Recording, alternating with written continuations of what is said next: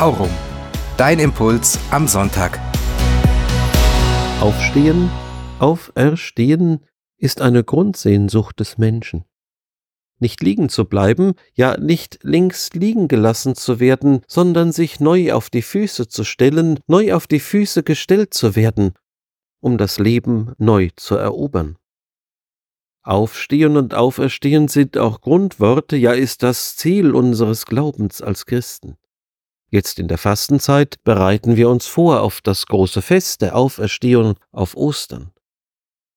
Jesus bremst seine Jünger im heutigen Evangelium zu warten mit dem Weitersagen dessen, was sie erfahren haben, zu warten, bis sie recht verstanden haben, was es heißt, von den Toten auferstehen.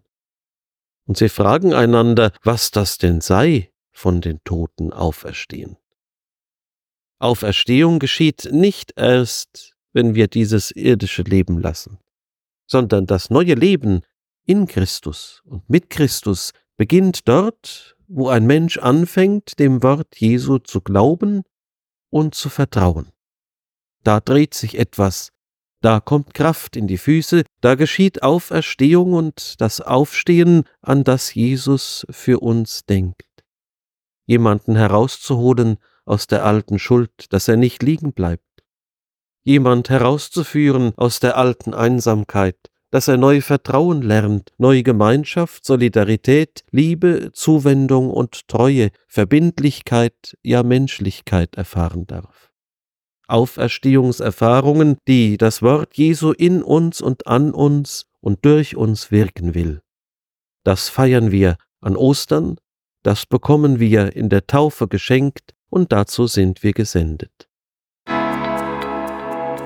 Bruder Bernd, Kapuzinerkloster Liebfrauen, Frankfurt.